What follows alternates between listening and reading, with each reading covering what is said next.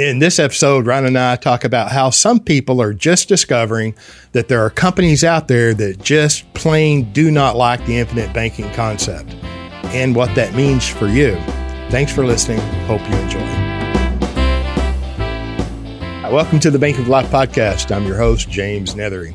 I'm your co host, Ryan Griggs. 20 miles south of Fort Worth, Texas, in an undisclosed location deep underground, the town square. Talking about life insurance, baby. Yeah. What's happening, Mr. Griggs? Mm.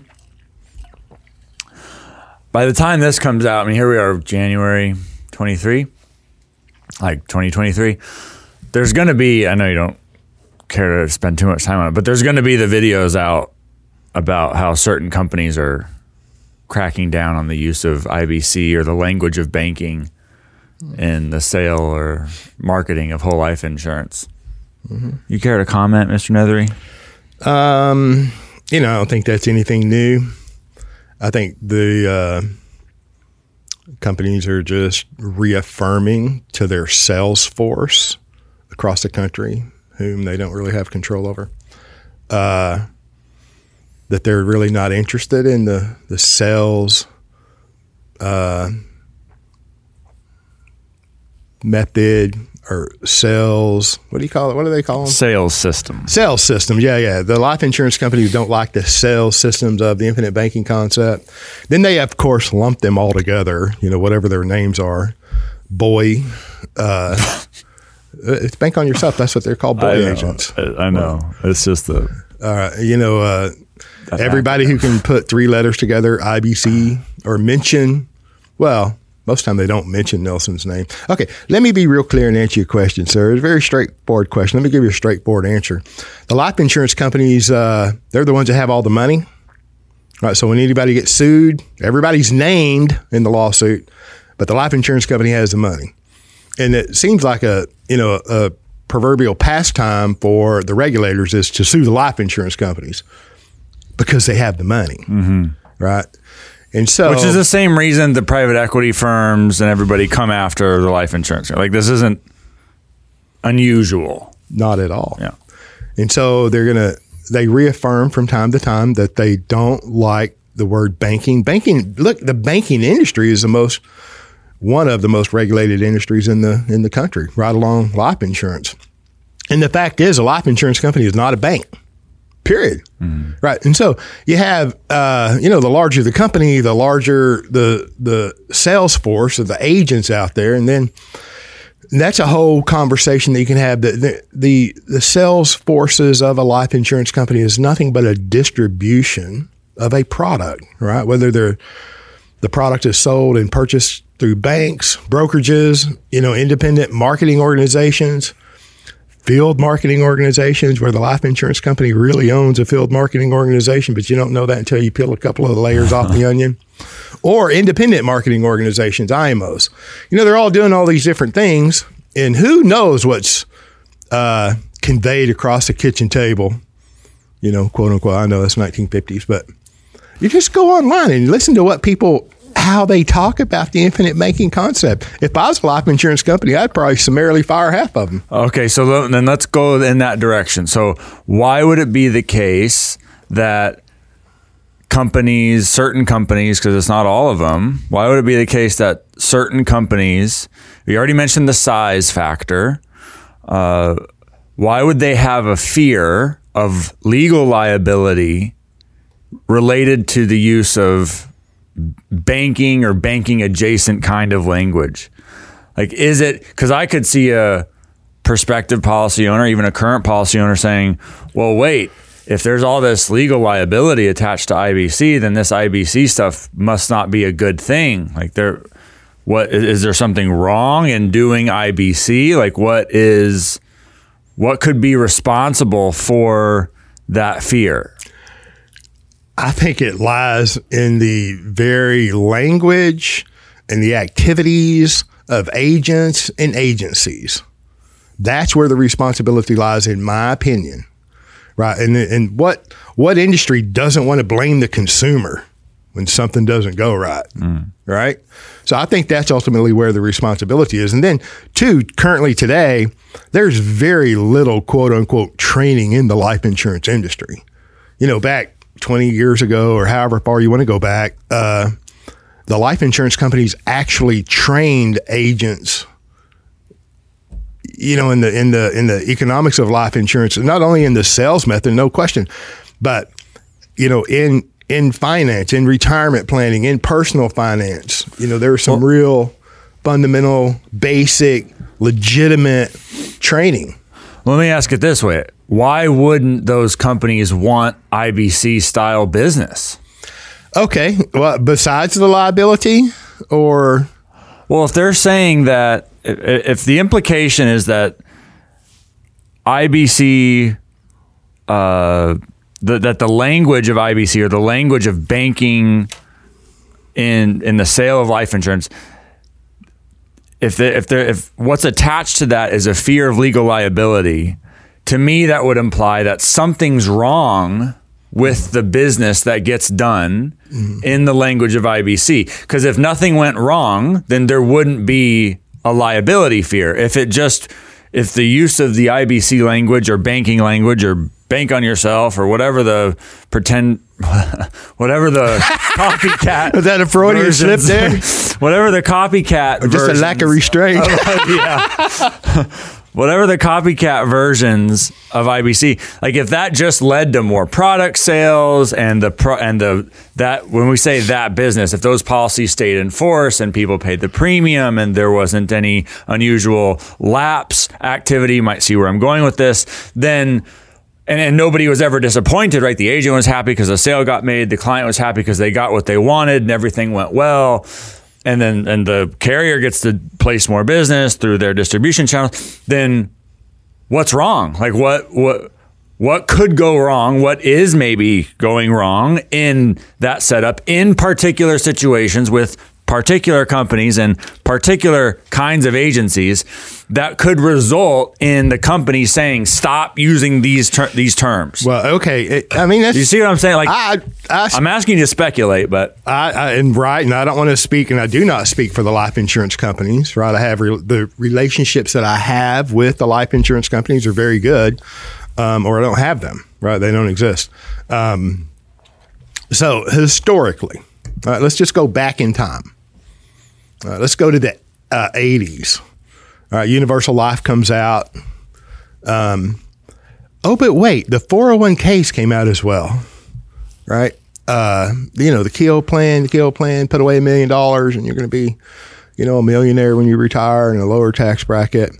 Um, it, it, so prior to the 80s, all right, uh, people, your, your people, my people, your people, our grandparents, right, put money into life insurance as a place to save money, right? Well, then here comes, you know, the mutual funds didn't exist until the 30s, I believe right? Most people didn't have enough money to, you know, put into mutual funds. But then, you know, you just develop that out, and you got the you have the uh, we experienced all the consumer advocates, you know, Ralph Nader and all of those people that, um, you know, this whole life insurance, and then the term promoters and all of that, right? So whole life insurance was demonized and then it's a commissionable product too. You know commission's a bad word.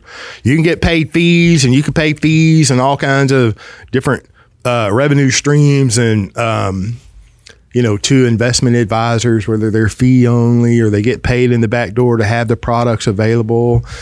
Uh, and and my point here is commission has become a bad word okay so it's very easy to demonize you know, a commission salesperson. So there's some of that.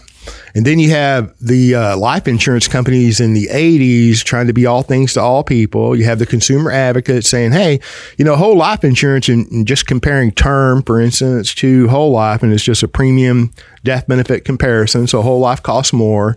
And so that's a bad thing. And you can't really tell with whole life insurance, you know, what the cost of the death benefit is. And you have that, you know, in, internal guaranteed accumulation and the guaranteed account value. And it's like, it's too complex. So you have to unbundle that. Right? And so here the life insurance companies trying to be all things to all people. Then you have, you know, Uncle Guido up there trying to give you, incentivize you, the American consumer, because you're not smart enough to take care of yourself, give you tax breaks today, the 401k now. Well, who benefits from all of that? Okay, so there's that. You know, there's the, the story is robust. The characters in the play are robust, right? Um, then you you combine the you know or you include in that you know the term promoters. It's very easy to demonize someone and the industry. Oh you know the life insurance company is going to keep your cash value when you die. Your poor wife is only going to get the death benefit those mean SOBs and all right so and then you're gonna, you're going to pay interest to borrow your own money. So just that particular language is okay in the big wide world because who's benefiting from people putting the money in IRAs and 401ks? It's Wall Street. Okay, well, you get into the life insurance industry, and then, you know, I'm as guilty as anybody. I'm lazy in language, right? Um, but not on purpose with the intent to make life insurance look better than it really is, calling it a savings account, calling it a retirement plan, you know, saying, I, you know, you can't see it uh, listener and viewer, but there's a, a big whiteboard on behind Mr. Griggs, and there's a lot of fabulous notes up there that are going to be Is in print really? someday. Well, this one was erased, but and I'm looking up there because you know I listen. I, I don't listen all the time, but I hear my I hear more than I want to hear of comments and presentations online, and and every now and then when I hear one really egregious, and I'm like, man, I got to remember that. I write it up there on the whiteboard. All right, so when you have an agent that says you can put money in, or no, you can just keep, you can keep, you can just keep taking money out forever, and it doesn't matter. Specifically talking about the infinite banking concept, right? And dividend paying whole life insurance. So you have agents out there that say things like that and all kinds of variations of whatever they're saying to get the consumer to say yes so they get paid. So the consumer's buying something that is not really being delivered. Yeah. But the agent's getting paid, right? So, and like I said, the uh, life insurance companies, they were sued uh, and they have been sued with the universal life going back to the 80s and, you know, the life insurance companies. Uh, failing to defend themselves. Right, well, and then you have, and it's uh, going on today. You have all the companies demutualizing in the '80s. Why? So the MBA guy can come in there and manage them, and they all get bonuses, demutualize, turn them into stock companies. Um, so the story is Let, let me add some. okay. because I think there's a few unique things. Right, you mentioned a lot of the historical track record that just gives whole life and the companies a bad name generally, and I think that is of course all true, and it, it's it's like like fertilized ground. I mean, it's, it's like the the the groundwork is like primed for attacks like this Absolutely. because of that history, and so I think that's definitely part of it. But then I think some things change. You know, one particular company, and I don't name companies publicly because other I'm going to let all the other people do that because there are plenty of them who will. Uh, one particular of the big four supposedly has recently sent a letter to agents saying stop using this language, something to that effect. I'll get my hands on the letter eventually. Uh, this afternoon, it's probably in your email right now. so that's you know that's So happening obviously, you're here right in twen- if you didn't get it. That's happen. I don't. That's happening here in 2023. It's happening at a per- in a particular time and place. You know, so something's changing. Something's causing a more explicit pushback from again. I stress certain companies, which happen to be quite large. Uh, so there's, I think there's something that's more particular to these circumstances that's occurring because Nelson's book, you know, really the the first book on the idea of using cash value in whole life in this manner that he referred to as banking, and you know, God bless the lawyers and the uh, overthinkers, but you know they want it. They hear one word and associate it with certain regulatory meanings and then they just have a panic attack. And I get it. Nelson had a very, uh, a much simpler, much more elegant understanding that it's just about the movement of money. And, and we can't handle that complex idea. So you have to have a panic attack over the use of the word banking whatever. So, becoming your own banker in the year 2000. I mean, the Nelson Nash Institute, originally Infinite Banking Concepts LLC, you know, really only gets up and running in a, a systematic, organized fashion in the early 20 teens, you know, 2010, 11, 12. Here we are, 2023. This podcast, which is the longest running podcast on the infinite banking concept, uh, will be four years old in March. So only four years, not even four years old. Okay. And I just say these things to give people context. Like in the grand scheme of the marketing or the education of, of, of the of quote unquote banking related financial concepts as it pertains to whole life is new. Okay. It's not as if this particular kind of language has been happening for a long time, at least not on the scale. And you got to consider too, I mean, YouTube wasn't really a thing in the early 2000s. Right. You know, the the proliferation of video and online media is really only coming into full form or at least reaching new stages of evolution as we get into the 2010s and now into the 2020s. So all of these factors are kind of coming together at a certain time. Okay. Then you've got these major financial organizations where the sales markets want to sell as much as possible. Mm-hmm. And so when they get a little whiff of something that might smell like a sales system, they jump at it.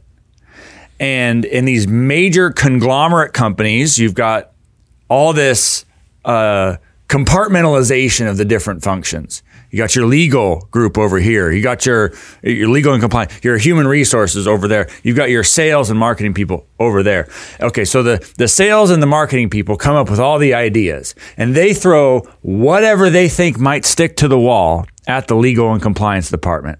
And 2 to 5% of that seeps out and is allowed to be used by the agencies. And then you have the different contractual arrangements, these various distribution channels, IMOs, FMOs, GAs, some of which are granted more leeway because there's a, a, a in the contract language that describes the relationship between the agent and the company, you have, depending upon the type of distribution, the type of uh, channel, you've got different degrees of involvement right? And so companies can uh, put greater distance between themselves and the agent in certain types of distributions, right? Whereas with others, there's a, a, a closer relationship. And so all of this is in the background, right? Yeah. yeah. Uh, and the companies just want to make money, right? And then the agents think IBC is a sales system. It's just a marketing strategy for the sale of life insurance, which Nelson said explicitly over and over again in writing and verbally that it's not. Right? It's a it's a lifestyle. It's a way of behaving. It's an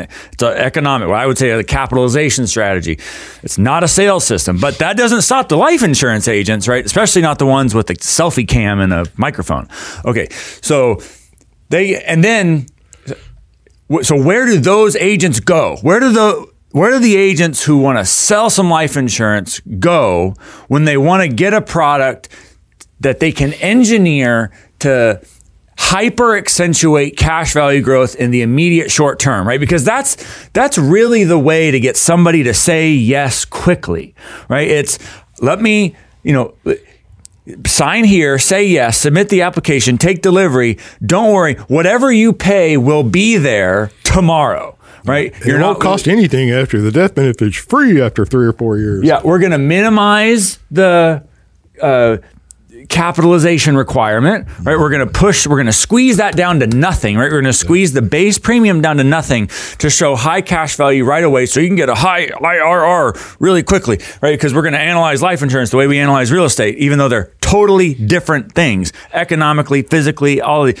legally. Uh, so, so where do they go to get that done? Well, they go to companies with these marketing and sales departments that are happy to throw whatever they can at the legal departments to see what they can get by, right? And so you get you get uh, this sort of context where companies, certain companies, will allow agents to do certain things without much forethought about the consequences because it's going to lead to sales right? And in the short term, that can work. Everything works in the short term, right?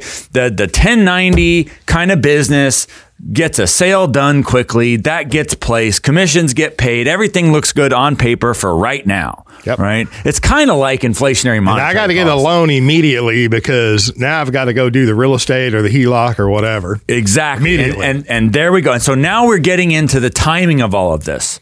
Right? So you have this relatively recent marketing phenomenon around the anti base premium, anti capitalization, hyper cash value accentuation kind of mindset, that business starts to go in force over the past, let's say, three to five years, maybe more so, more intensely in the more, in the recent short term. I wonder, I just wonder if the companies that allowed that all to happen in the first place are starting to discover what the quality of that business is really like. And and interest rates are rising. Hmm. And those policies are leveraged because not only, I mean, we talked about it uh, many times, but uh, not necessarily always in depth. The the skinny little premium, I want to pay nothing because I want no skin in the game. I got to have an IRR that's incredible or ROR. Um, and then and then two, it goes into the uh, the uh, you know, let me get a these exotic names that they make up. A PI lock, PI lock policy, you know, Yes, a, LELOC. a, a whole Cash life lock, a of we lock, a- all of these things, you know, leverage your life insurance policy with a third party lender, you know, so go get that line of credit. You tell me what lines of credits you're doing now. Are you telling me that your in, the interest rates on your line of credit is like going down or staying level? Hmm. Is that right? Oh, okay. And then when you have a line of credit, collateralizing or your policies collateralizing the line of credit. And I'm not saying it never works, right? It always works until there's a problem. There's never a problem until there's a problem. Uh, so I have a hundred thousand dollars, you know, line of credit, and I have a hundred thousand dollars in cash value. The whole policy is collateralized. I don't care what you say or what you think. Okay. And now, if I'm paying premium, and I'm probably not, because there's flawed thinking is really the problem once you get beyond the structural problems of those 1090, 8515, or whatever policies. You know, very small base, big PUA. It's the thinking, right? So you got you got to have all that cash value available so you can collateralize it to go do all of these other things to enhance the rate of return because that life insurance policy is just a worse place to put money. All right, and then you do that with a, a HELOC or line of credit, whatever. Um, and now interest rates are going up, right? But if you're paying premium and you're probably not, because that's an extension of that flawed thinking, reducing the premium, not repaying loans, not paying interest.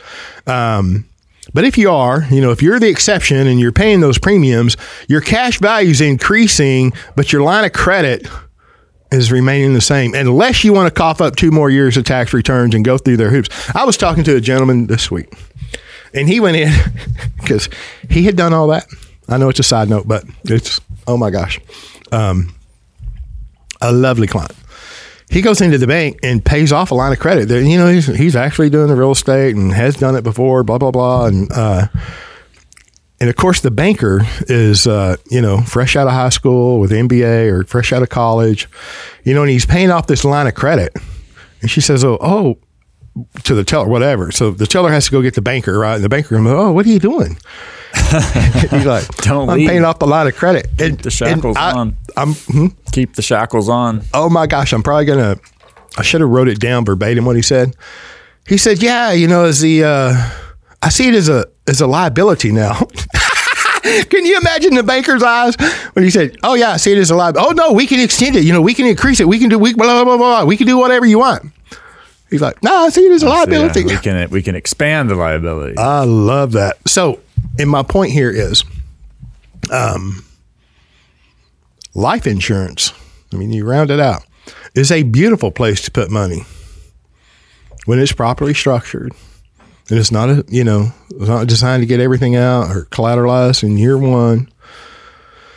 Okay, yeah, I, I think that I see it as a liability. I think the companies are that allowed, promoted, implicitly endorsed that the the kind of anti-base marketing tactic are discovering that those policies have relatively higher loan activity, be it through a third party lender or be it through the company itself. And they're suddenly not so comfortable Yeah. with a whole bunch of loan activity on these policies because historically, a lot of loan activity predicts greater than proportionally greater lapse activity, and and that doesn't work for the company. Uh, so I, I think I think that's what's happening. Well, I think that I think the quality part of, the, of it. I think the quality No of the question. business is. I think they're discovering what the quality of that business really is. I think short-term sales that got done based on uh, curated illustrations on policies with uh, hyper ca- hyper short-term oriented cash value growth dynamics, very little base premium, uh, no requirement for any forethought or initial education, right? Uh, it, you got to, con- con- I mean, consider the kind of company because it is a challenge, right? If you, if the infinite banking concept says that you should pay a lot of premium to build a lot of cash value to take loans to finance the things you were going to finance anyway, then relative to a conventional insurance setting where it's get some death benefit in place in case something bad happens, your people are protected. The IBC style business is going to have a lot more loan activity. And that poses the companies, all companies to some degree complain about that because heaven forbid they have to do anything, right? But it's not like a theoretically insurmountable problem. It's just about properly managing cash flows and uh, properly setting interest rate. I mean, I think it's one reason why variable rates on loans is economically wise, and which goes hand in hand with non-direct recognition. Whole nother point. But uh, co- my point is that companies that are willing to embrace what IBC, what true, legitimate, authentic IBC really involves, have to be willing to take a more astute, more nuanced look at loan activity. I think bona fide IBC style business, people who have read Nelson Nash's book, who want to pay a high premium, want to do it for a long time, who do take out more loans, those those policies may have greater loan activity, but I expect that bona fide IBC people also have greater loan repayment activity. Whereas the drive by advising style, get it done fast, 1090, 595. They don't even do that because they don't even know it's possible. But th- that kind of drive by style uh, has the greater loan activity without the greater loan repayment activity. And I think companies, I think the companies are starting to see that, and I don't think they're interested because why would they need to be? These giant conglomerates, they, they're going to sell the Wall Street products that are subject to the business cycle, that are paid based on annually recurring fees. They, that's that's what's going to cover their bottom line. Why why who cares about the this idea of this you know a seventy year liability in the form of a death benefit you're going to pay way out into the future. You know that does very little for the corporate quarterly earnings report that you got to do at the end. You know at the end of the month, at the end of the quarter. So they don't need it. You know, uh, they're it, it some of these companies transformed over time, and we get it. They, the ones who like to brag about how old they are, you know, everyone's going to compete for the oldest. None of which, in their current form, was the form they were in 150 years ago, right? Right, They've all been bought and recycled over and over. But whatever. Okay, you've got the great dividend payment history. Great. Well, that's good. Continue that, please. But some of these companies have transformed from like a bona fide life insurance company to this financial services conglomeration that puts money with Bernie Madoff and that can't get in bed with the government fast enough. Hey, is that the get, same company that's sitting out sending out that email? Hmm. can't get in bed with the government fast enough to get behind the the tax qualified plans and the government programs. You know, the same companies that appeared in the modified endowment contract hearings in the in the in 1988 with totally pathetic responses. Uh, it's the same companies that are hyper restrictive anyway. You got to pay PUA according to a set premium mode. You got to have a blended annually renewing term rider, the premium source of which is the dividend. They can't leave the dividend alone, God bless them. They just need to get their hands on that dividend to keep it from going back to the pol- going back to the policy's owner, the policy owner's control and authority.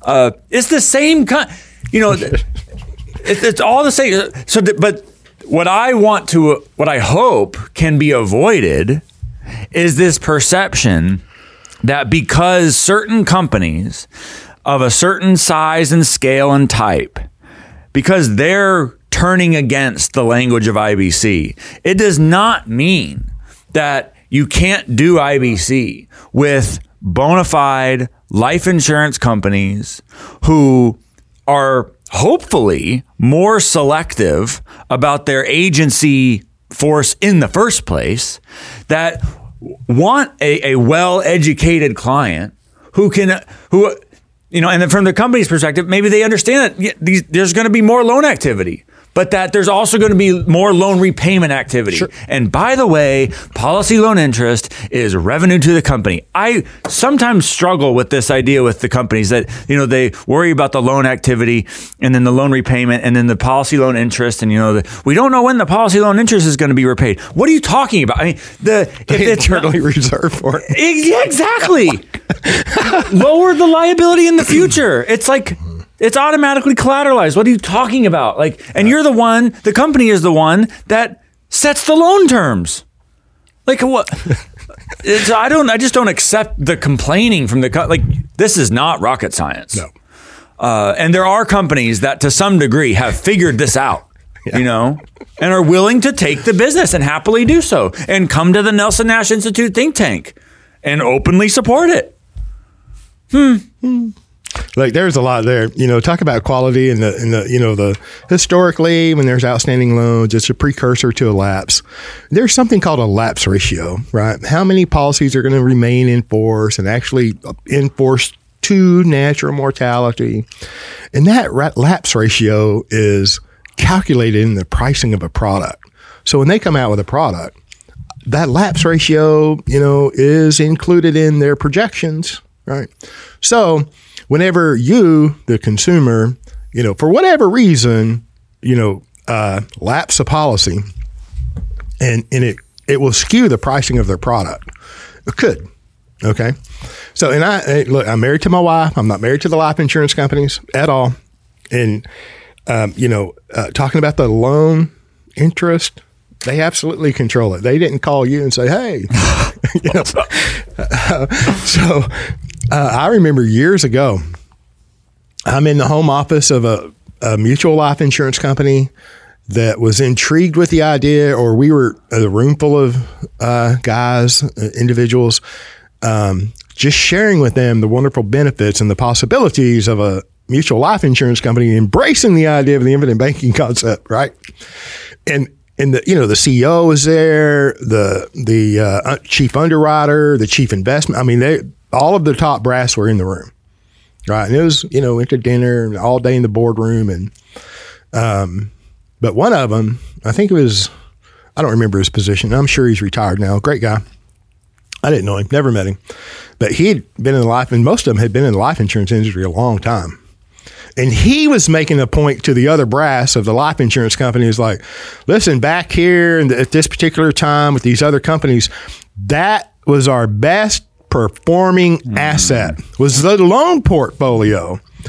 You know, and so at least some of them get it. okay, all right. Um, but you speak uh, speaking of the quality of the business, the lapse ratio. That's just part of it, right? You know, and they're learning that there's an absolute uh, variance in the quality of business.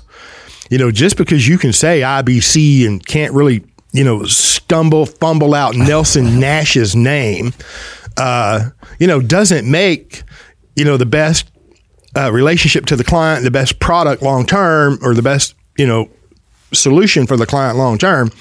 And these life insurance companies, you bet, are figuring that out. But they're also CYA. You know, you got to send yes. out the letter that says, "Hey, we don't support this." You know, so when things come up, it's like, nope, it's all him. You know, he was doing it because, you know, here's our letter and he didn't apply. So we immediately, you know, cancel their contract and looking for Bernie Madoff's replacement so we can put more money with them, you know, because we got a lot of, you know, capital to get a return on. And how about the the channels? Oh wait, wait, and two, that's another thing. See, you know, they the life insurance companies they listen to so I mean they listen. They're they're not sleepwalking. Okay, they listen to. I'm not saying every video that goes out, but their attorneys they're all listening at some. You know, I don't know exactly what they're listening to, but I guarantee they're listening to social media. Um, so they've got a CYA. You know, we told them we told them we weren't going to do it. You know, we told them not to do this but they're doing it anyway. So it's not our fault.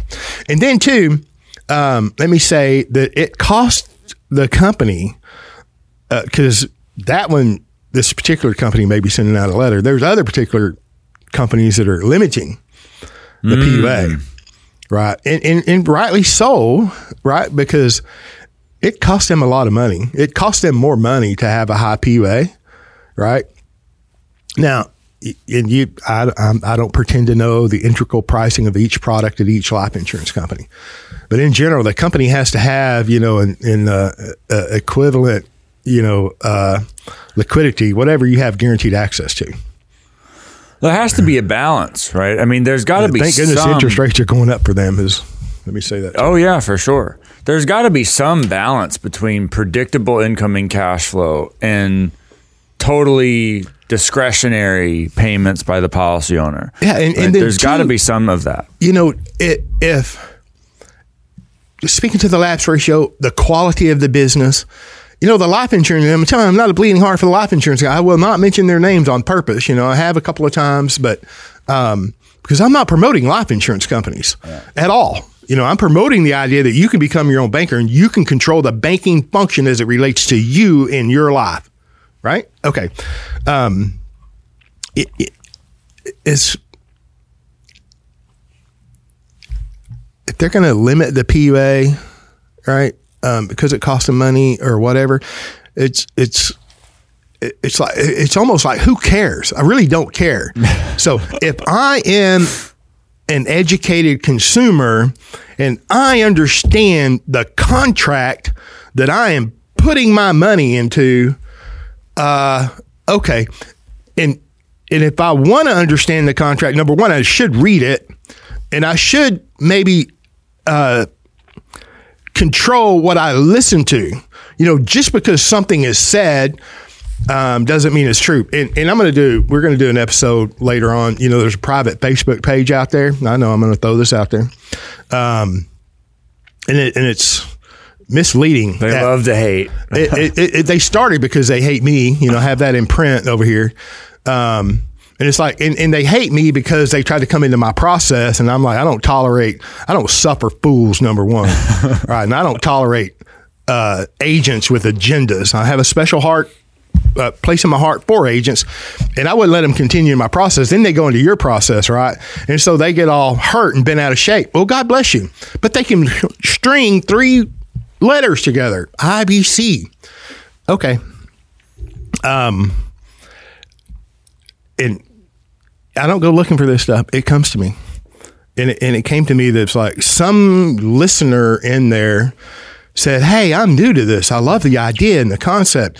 What other, you know, where, where can I go? Is there a podcast or, you know, what else can I read or listen to? And then somebody else threw out, well, James and Ryan have, a, you, you should listen to the Banking with Life podcast. And then one of the admin who I kicked out of our system, and I have all this documented, okay, um, says, oh, well, you know, whatever they say, you take with a grain of salt because, you know, Ryan likes to compare apples to oranges. And then other people, thank you, Patrick, said, Oh, no, James and Ryan are the best in the business. And I'm bringing that up to say this by all means, vet what I say. Please. Please, and not because that Yahoo said, "Oh, you know," they don't even know what they're talking about. They they can't even tell a, a legitimate comparison. It wasn't about apples and oranges. Oh, if you put more money into this policy, it's going to have more cash. No kidding. The number will be bigger because you put more in. Really? And you're an agent trying to trying to help these people? Okay, I digress. You feel better? So, uh, no, I mean, no, this really is very therapeutic for me. So, you have these life insurance companies out there that give these people contracts and they have no idea what they're saying or they act like they don't know what they're saying, but they'll cash every check. The life, I don't, I do not feel sorry for this company one bit. You know, they're CYN in my opinion. Oh, yeah. But they cash. Oh, we don't like the infinite banking concept. We don't want to talk about banking, but send me the premium dollars because I can't cash that fast enough. Yeah. Oh, okay. Wait, while you're putting money with Bernie Madoff? Right. And then, and two, when they build these policies, they very well, the life insurance company very well knows that that policy, the lapse ratio is going to be higher and the death benefit is going to go down at natural mortality. So they're hedging their bet by taking the money. It's a good deal for the life insurance company, you know? So, For those who are like wondering about all the Madoff references, there's a guy named Harry Markopolis. oh my God. Uh, a forensic accountant. Yeah, the one who originally reported uh, to the government on Madoff. He's got a book, No One Would Listen, a true financial thriller, where the Madoff reference is documented. We'll put it there. So there's your source if you want to go hunt that down. Um, on that topic of not mentioning companies, you know, it's. Uh, it's everything everyone can do online to talk about structure and company. What's the best structure? What's the best company? You know, it's. I was thinking I was going to drop my dog off. It's like, because I just got a new car not long ago, and it's like, you know, what's the best car and what, what's the best uh, brand and make and model? And in the automobile world, I think it might be easier for people to understand that. Well, obviously, there's not one best for everyone everywhere at all times. Like maybe it You depends. mean you have a different preference and a different timeline? Here, you as a young man, I'm like twice your age. It might depend on your, yeah, your circumstances, your preferences, your goals, your philosophy. Like, hmm, maybe that would inform the best. You don't see anybody going on YouTube making videos about what the best company is or what the best cars are. And it's like, it- it's all about value alignment, right? What's what's best for a particular set of circumstances, for a particular value set. And but then and what's happening with this company, and then you mentioned others too that are placing new restrictions on how much PUA premium can be paid relative to base, right? Because it's always been the case that PUA, in some sense, is restricted, right? The the contract does all contracts always have always had to say how much at a maximum in PUA premium could be paid, so that the underwriters can know how much in death benefit you could buy in certain years, so that the contract can be underwritten from a risk management perspective. Like that's always been the case. And let me let me say, don't don't lose. That's that's a big deal. That's very important. So if I have the contractual right to pay, let's say I'm using round numbers for me, uh, ten thousand dollars into the PUA, that is going to buy a multiple of death benefit. It's paid up additions. It's paid up additional death benefit. We're talking about life insurance, right? You can't discount the death benefit. Uh, you shouldn't. Okay, so if I have the guaranteed right to pay a PUA premium in the future, then the life insurance company has a they they have to have that multiple and they limit that. You know, the older I get, like a 30 year old young person can maybe have three times the multiple, pays 10,000 in premium, maybe the death benefit goes up 30,000. A 60 year old uh, individual may pay 10,000 in premium, maybe it only goes up one times. 10,000 in there's 20,000 or 0.5 you know pay in 10 there's a $15,000 increase or $5,000 about okay so there's there, that is underwritten for upfront all right so it has to be uh, limited or you know codified in some way and it is codified in the contract and then two the the uh, seven pay test is the initial seven pay. You look at all your life insurance illustrations, and it'll say the initial seven pay test is this. There's that numerical. There's that number. Okay. Well, there's a continual seven or MEC testing in the future based on the premium that you paid and the death benefit that's in force at the time. So that also adds to the life insurance company, you know, codification. Oh. Okay. Well, what you were talking about earlier was that there's now new restrictions on how much PUA can be paid, not just in general, but relative to the base. So, uh, you know, we're kind of harping on this one particular company just because it's been uh, making the rounds, but it's not alone. There are other companies that also struggle with an understanding of what IBC is, who are coming Except for out- that one that contacted you. Oh, they coming uh, coming out with new ways to manage what they see as a risk. Right, that's what all this is. It's it's the risk management, whether it's legal, whether it's lapse prevention. It's all managing what they see as potential downsides, and it's happening at companies that the fact of the matter is just don't get IBC the way Nelson taught it. That's what it is. And these what I was, what I, what I wanted to come around to is, you know, we don't mention life insurance companies, and I just won't. And the, at the at the end of the day, what may be best for a certain person now could change in the future because the people who run the companies change. The contract language changes whenever they've got to come out with new updates to conform with regulatory changes or to incorporate new actuarial statistics. Like what's best in a certain time and place for a certain person and value set could be different in the future.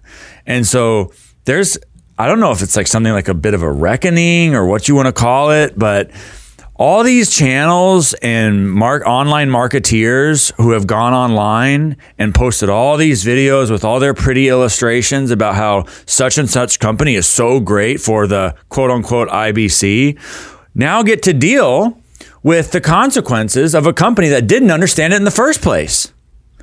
And how un, how uncomfortable would that be, right? I mean, we talk about the importance of thinking long range and going back to Nelson and how what Nelson said was so simple. If we would just align ourselves and conform ourselves to what he taught, life would be better.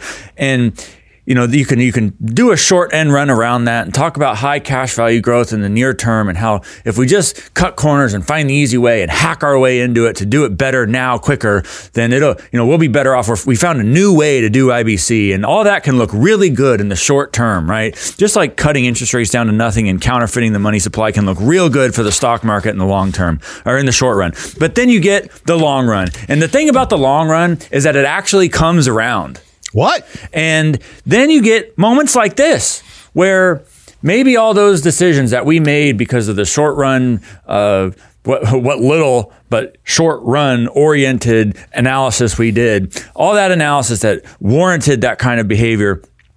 Well, now we're seeing the long the longer term consequences.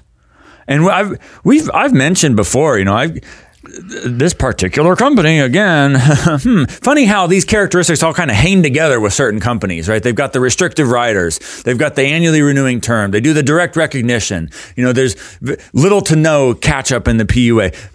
The- then they're coming out against IBC. Funny how all these characteristics stack up with the same companies. Like, I I mean, at some point, we got to wake up and say, like, hey, maybe they don't want the. You know what I learned a while back is to not go where I'm not wanted. Woo! You know, maybe you just don't go That's where a you're good not lesson. wanted. I'm glad you learned that. Yeah. And it's okay. And it ta- and it takes a while to learn. it took me a while. The best And- lessons normally do. and and maybe it's taken us a while online to learn just not to go where we're not wanted you know because if maybe the the companies they don't use the language of ibc but we get hung up on well i can get this past the underwriter you know i can get them to say yes to this even though they don't i can get something you know i can get around them i can be clever And I've you got- you think that that kind of thinking isn't like perfectly aligned with that kind of marketing?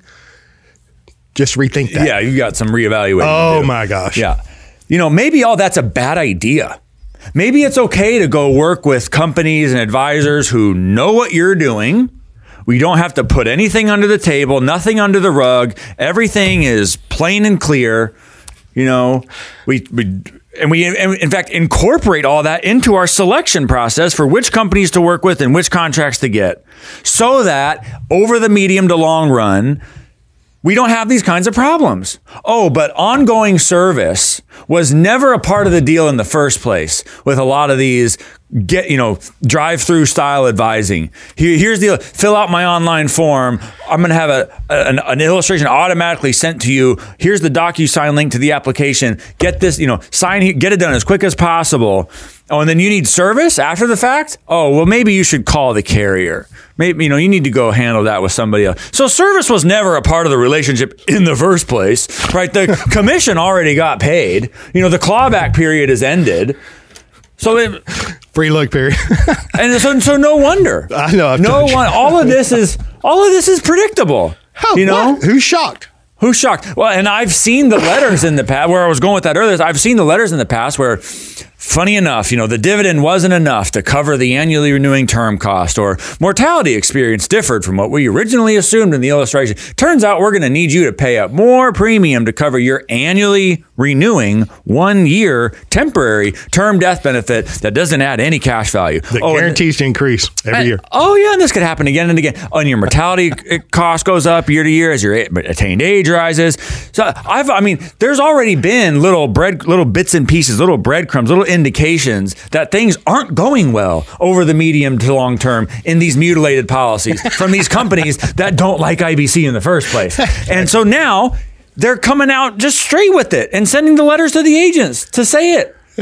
It's like It's a new round of agents. The previous agents have received that communication either verbally, point blank. Uh, I mean, they like we don't. There's companies out there that the life insurance agent cannot mention becoming your own banker. Better not have the book in the better office. Better not have the book. And let me tell you what. Uh, I, how can I prove that? Let me see. Uh, I don't know that I can, but you know, uh, since 2013, that's when the Nelson Nash Institute started. But that's when I released the Banking with Life DVD on the 100 year anniversary of the Federal Reserve. So I create this video. It's a banking, it's a documentary style uh, video, right? And it just tells the story the infinite banking concept, the boom in the bust cycle, you know, natural law, you know, sound money, um, and not saying, hey, you know, go to this company or go to that company, but it does talk about banking. You know, Nelson Nash is in there. Um, agents all across the country bought that DVD from me, right? so, I mean, I've shipped them out, and and thank you. Okay, I, I a lot of those agents were with companies that could not mention becoming your own banker, right? Um, so that doesn't really prove, or you know, it's just my experience. How you, I mean, how you going to prove it? You know, none, the companies want to have it both ways, right? They want to subtly, quietly prohibit things, but then also publicly endorse certain things that'll lead to. and they, then they- cash every check. they want all the upside, none of the downside.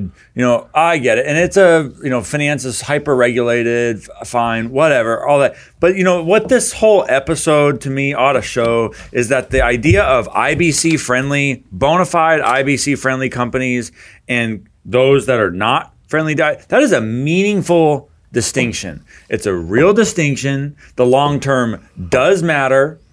Uh, this affects other aspects. You know that it's not just whether they like the marketing language or not. You know, it's about the flexibility in the PUA. It's about the favorability of the type of term. It's about the design of the premium structure with respect to the amount of base as opposed to the amount of PUA.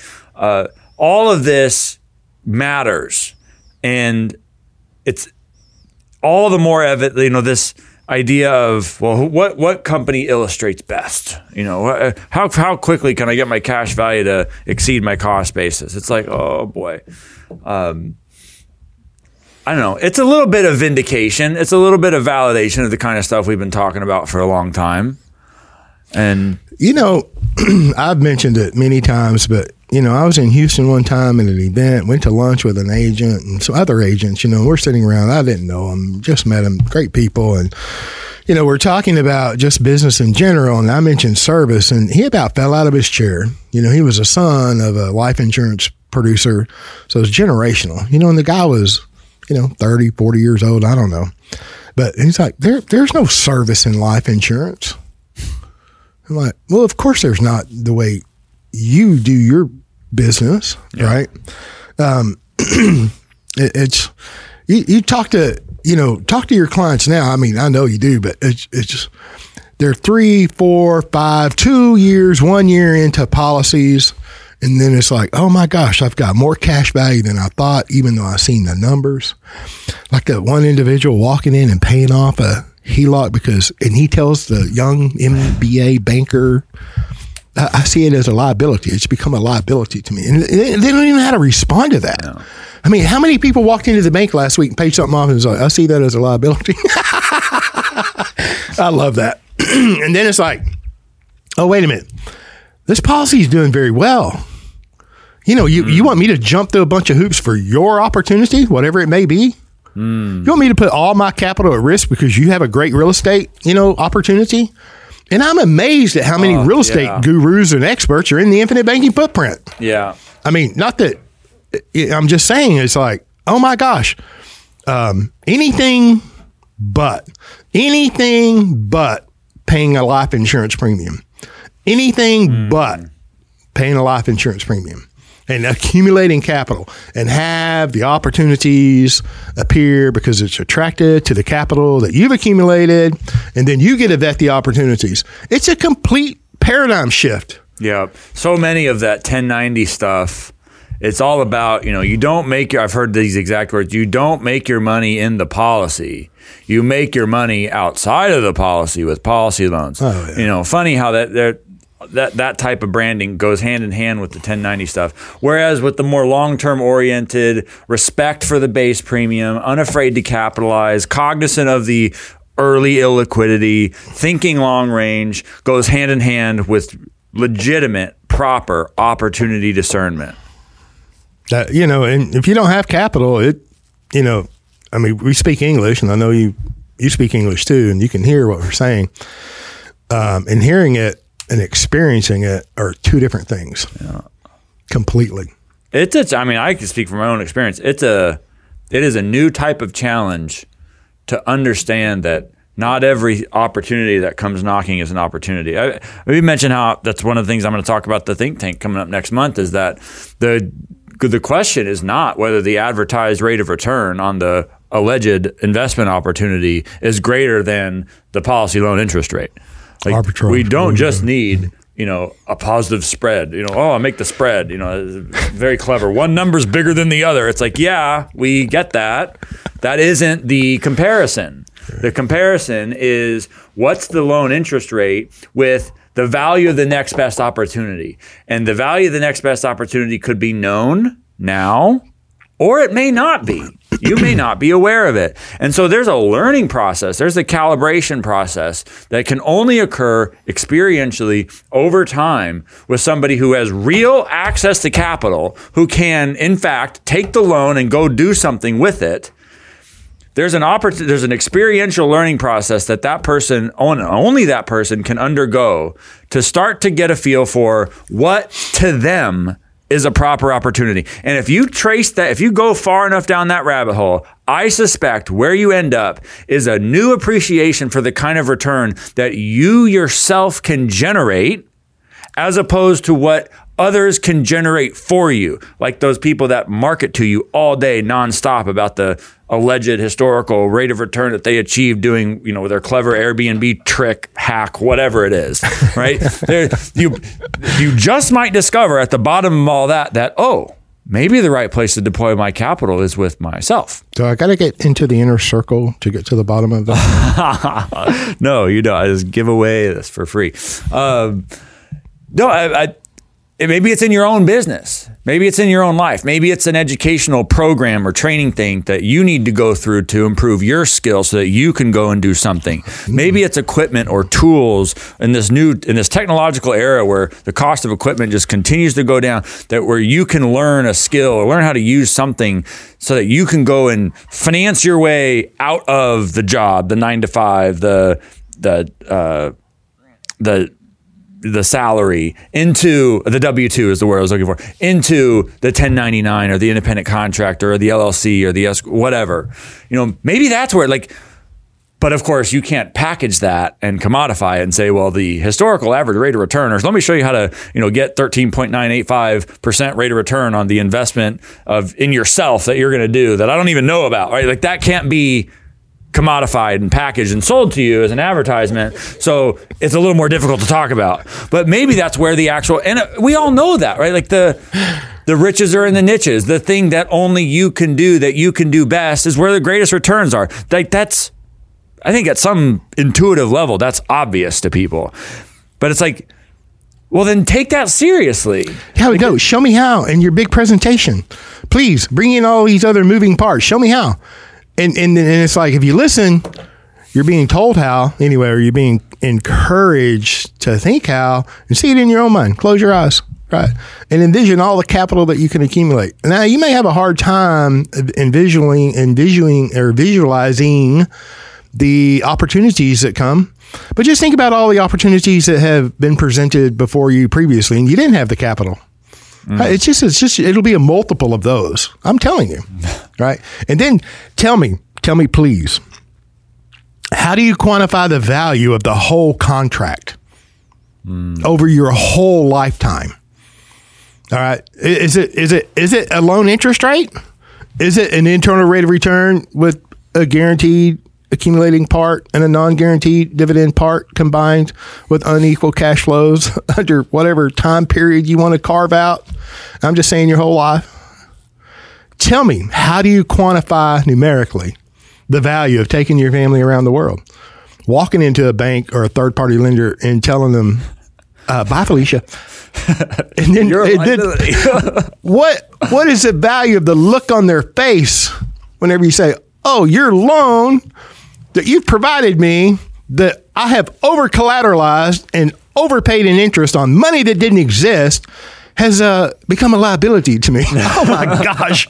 and, and, and, and, in, and in that same conversation, I want to say, uh, in fact, that, and this gentleman's telling me, he's like, James, oh, dividend paying whole life insurance has been assassinated by the financial world. And it's true. Well, let me tell you what, the financial world doesn't assassinate things that they like, right? Um, they're not going to assassinate their partner. I mean, a, a very good word. I mean, when you think that Yeah, through, it's nice, like, oh yeah. my gosh, they have been assassinated. Well, and that's one of the reasons I get fired up about it is it's just a constant onslaught. And the people that work at the companies don't do anything to defend it. It it's all this uh, corporate cowardice, right? It's all the, you know, the, the same thing with the diversity, equity, inclusion nonsense, right? It's like go along to get along. We don't want to upset anybody. Huh? You know, just okay, yes, you know, uh, that kind of nonsense, right? And so Don't cancel me. yeah, no one's gonna speak up for like what is correct. You know, just like they, you go read the transcripts from the June 1988 uh, Senate, U.S. Senate Subcommittee on Taxation and Debt Management. It's like the letters from the companies are, oh, well, we, uh, you know, identify with the government's concerns. It's like, Hey, how many of those companies demutualized right before, during, or right after all that? Yeah, through the '90s, a big deal. I mean, But that- that's none what- of that happened in a vacuum. And that's one of the reasons I get fired up about it. It's like we've, it's dang near a freaking miracle that it's even possible to take control of the banking function. To system. By the way, I mean just in the history of economic thought, the idea of capital, the idea of prospective financial value that something could be worth money. Like, what is it to say that the, this phone is worth something? It's not like I can pull money out of it, you know, but we can talk in terms of a durable good having value, or you talk about a contract being worth something. And then the next level of that, that I can go and give this conditional collateral assignment to some entity to then borrow money. Like that, that is a, just take my word for it or don't go read about the history of economic thought. The idea that that could, that that is a possibility and that one can put themselves in a position of contractual control over all of that is it's miraculous. It's just miraculous. And the fact that the US federal government in all of, you know, their war on prosperity for the average person you- that you could still do that is that that's mind-blowing. I mean, Give them it- time.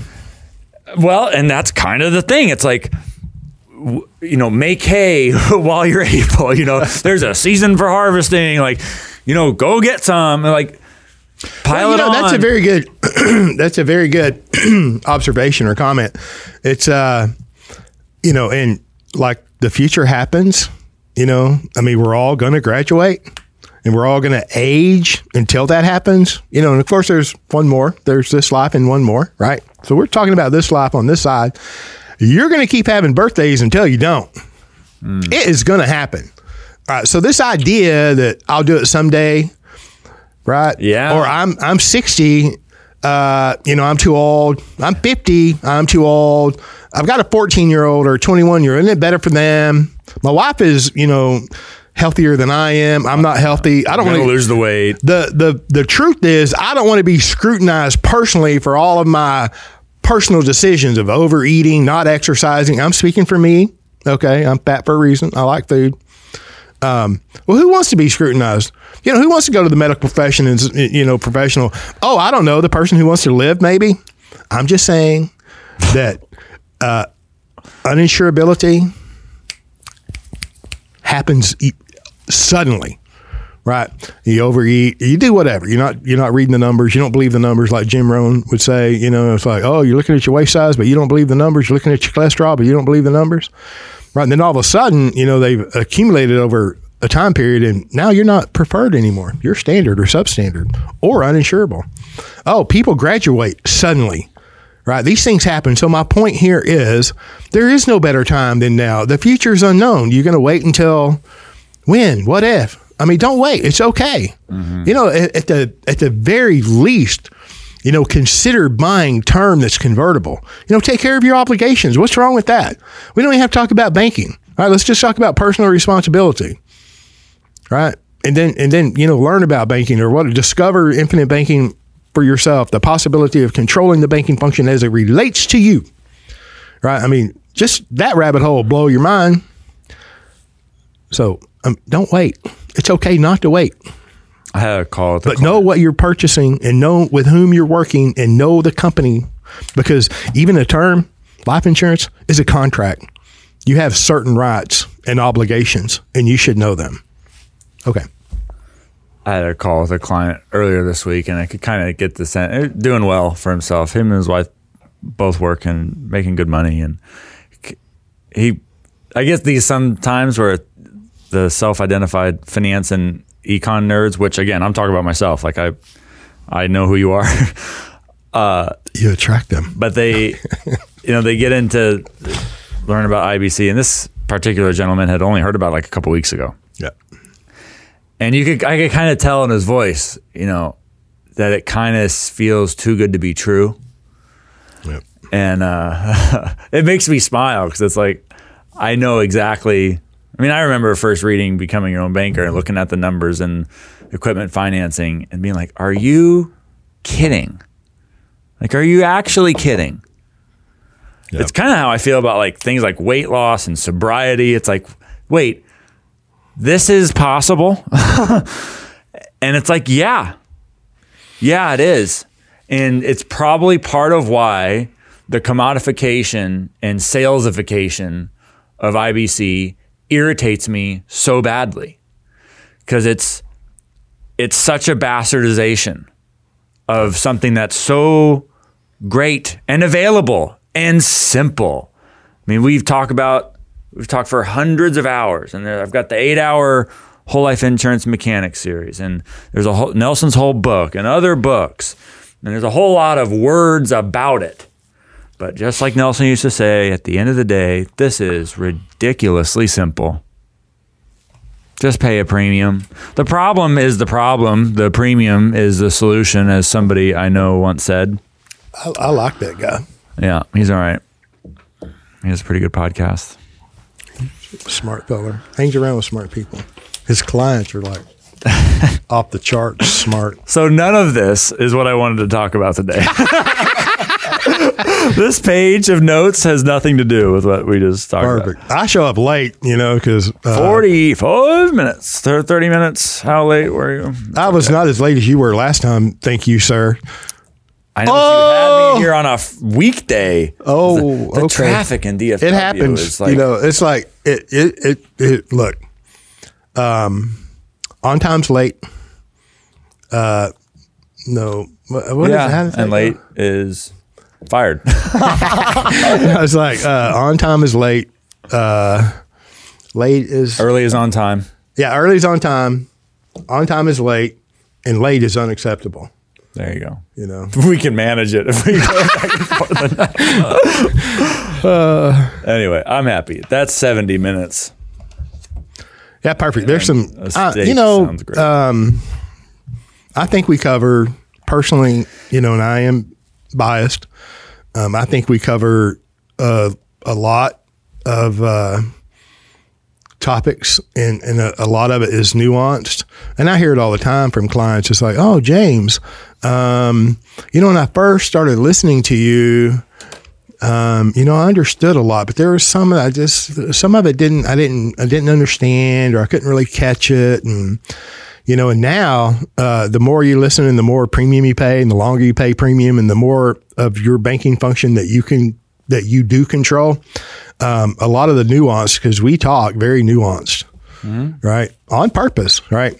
Uh, they get it. It makes sense, and, I, and it's so gratifying to hear people with what they're doing and and the success that they're having or the enjoyment that they're having, the increase. I mean, when you fire your bankers, when you turn around a cash flow that's going to go away from you and your family forever, and you redirect that back to you and your family, potentially generationally, it's like, please tell me where you put that value, where you put that rate of return or that one little digit. Where do you put that? And you cannot. Um, the value of that is just unbelievable. And it's almost, almost too good to be true. So. Yeah. And I'll just say to close out, you know, all these companies are just wonderful. You know, it's it's all great. I think the one general encouragement is just to do business with like-minded individuals and institutions. You know, we can assume angelic intentions all the way down, uh, and I'm all for that. Everybody's great. Everyone's trying their best, right? Sure. Um, and in some sense, I really do believe that. Yeah. But at the end of the day, uh, they're it, it they're making it more and more obvious right? There are some institutions and organizations who want certain kinds of business, and there's others who don't. And you know, there's a difference between judgment and discernment. We don't have to we don't have to even say that one is right or the other is wrong. It's not even necessary. Uh, we can just identify, observe, notice the differences. Like Nelson used to say, proper classification. Some want your business, others don't. Some want to think short term. Some want to accentuate cash value, hyper cash value growth in the short run. They don't care about service over time. Don't really care about the attitude of the officers at the company that provided the product. Not much care given, if any, to the type of term or PUA riders. They just want to get the sale done. And look, the, you know, Jack in the Box and Carl's Jr. exist for a reason. Some people want fast food. There's nothing wrong with it. If you take that negatively, it's because you're putting value on that. I'm just saying it's a fact. Some people want the short term stuff, and God bless them. I hope it works out for them. At the end of the day, some death benefit and cash value is better than none. Some premium paid is better than none. Eating is better than starving, right? Some is better than none. I'm all for that. Great. I'm also for a certain kind of a certain kind of philosophical outlook. You know, Nelson Nash is what Nelson Nash taught the infinite banking as you find in becoming your own banker in a six hour seminar. Uh, that's different. It's not fast food. It's not quick and easy. I had a client ask me this week, "Do you have like a one-page document, something like OMG, a, oh, a cheat sheet for my wife or whoever it was?" And I'm like, "I do actually. I mean, it's not one. It's 92 pages long, but I mean, yeah. look, there's a. You want to talk about the cost, the trade-off? You know, is it too good to be true? no, you got to put time, effort, care, attention into this, energy into this. Uh, so there is a trade-off. There is a capitalization. We should be front. We should be direct and forward about that. Um, and we shouldn't be encouraging, my opinion, for whatever it's worth. I know, only six years in the business. I'm young. I get it. Uh, shouldn't be encouraging people to throw policy loan money at anything that's got a net positive rate of advertised rate of return. I don't think that lines up. I don't think that squares economically. Uh, I don't think that just because a number is put in front of you and you can observe that it's bigger than another number, that it's the right thing to do. Uh, I think economic and financial strategy is a bit more nuanced than that. Uh, and it's something that's got to be learned uh, and can only be learned by doing uh, by actually experiencing. So it's all what we say love, peace, and chicken grease. Um, you know, work with people who think the way you do uh, and let the others go do what they do. You know, it's all good.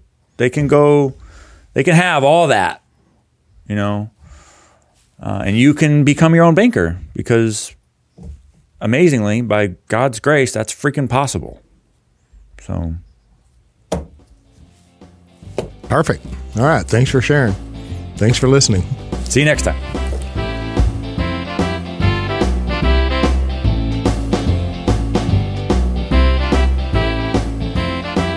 Thank you for joining us on the Banking with Life podcast. If you're watching on YouTube, make sure to like and subscribe and click on that little notification bell. Otherwise, join us on Apple Podcasts and Stitcher for weekly content.